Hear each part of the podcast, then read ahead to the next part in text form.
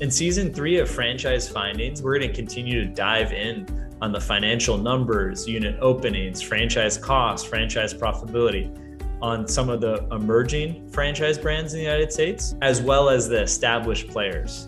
Tune in to our next episode. This video is for those that are wondering how much a Whataburger franchise costs and, and also what even is Whataburger. Now, if you're from Texas, you've probably heard of Whataburger.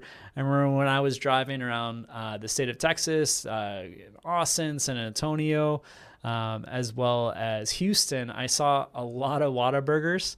There's 800 Whataburger franchises and, and corporately owned and operated locations throughout the United States, but it's mostly in Texas as well as a few other select southern states.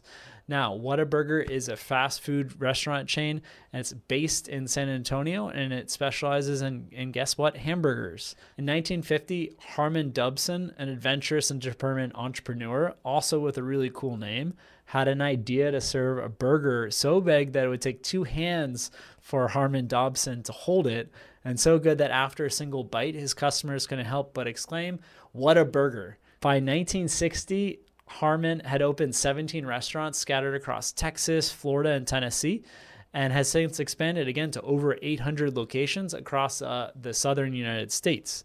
However, just 17 years after he, Harmon Dobson founded that first Whataburger franchise, he perished in a plane crash.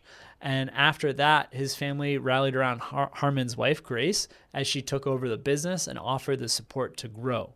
Whataburger now, fast forwarding 50 years in the future, offers franchise opportunities in Georgia, Florida, New Mexico, and Oklahoma. The franchise requirements are a bit steep if you want to open up a Whataburger franchise. To be eligible to own a Whataburger franchise, you must have at least 5 million in liquid assets. And also you should have a net worth of 12.5 million. Um, burger also requires franchisees to commit to open at least five locations in five years. So this is not for everyone.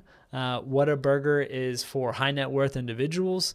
Maybe you could pull your your money together. It's definitely worth talking to other owners of, of Whataburger franchises. Apparently, the system wide sales are great, doing over a billion dollars in system wide sales, and their locations have been doing pretty well despite everything going on with the COVID 19 pandemic. Probably helps being in southern states where the restrictions have not been so bad in 2020 as well as 2021.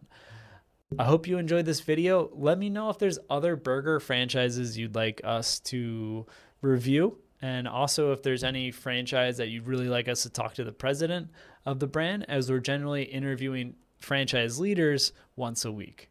Just drop me a line in the comment section and we'll try to address it as soon as possible. Thanks.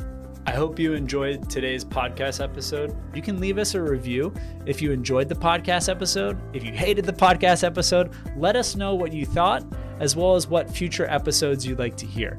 Feel free to also drop me a line at patrick at vettedbiz.com and subscribe, please, to our YouTube channel, Business and Franchise Opportunities by Vetted Biz. This has been Franchise Findings Podcast. Thanks for listening.